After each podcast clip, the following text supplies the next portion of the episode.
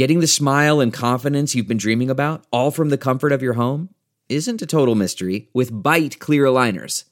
Just don't be surprised if all your friends start asking, What's your secret?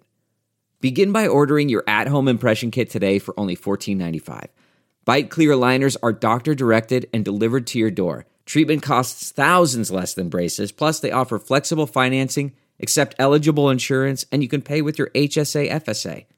Get 80% off your impression kit when you use code WONDERY at Byte.com. That's B-Y-T-E dot com. Start your confidence journey today with Byte. Good morning. I'm Margie Ellisor at Fox 2 with your St. Louis news driven by Bomarito Automotive Group. Across the United States, there are now more than 140,000 positive cases of COVID 19. That is more than anywhere else in the world. More than 2,400 people have died.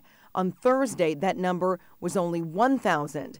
Here in Missouri, more than 900 people are positive, 12 have died. And in Illinois, the pandemic has claimed 65 lives and left more than 4,500 infected.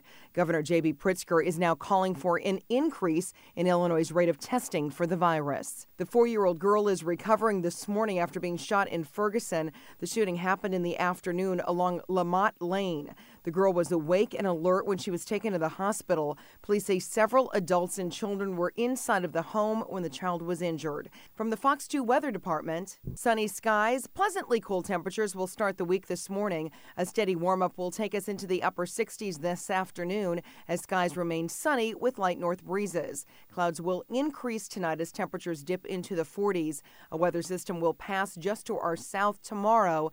That means mostly cloudy skies with rain showers passing just south of St. Louis across southern Missouri. Look around. You can find cars like these on AutoTrader. New cars, used cars, electric cars, maybe even flying cars. Okay, no flying cars, but as soon as they get invented, they'll be on AutoTrader. Just you wait.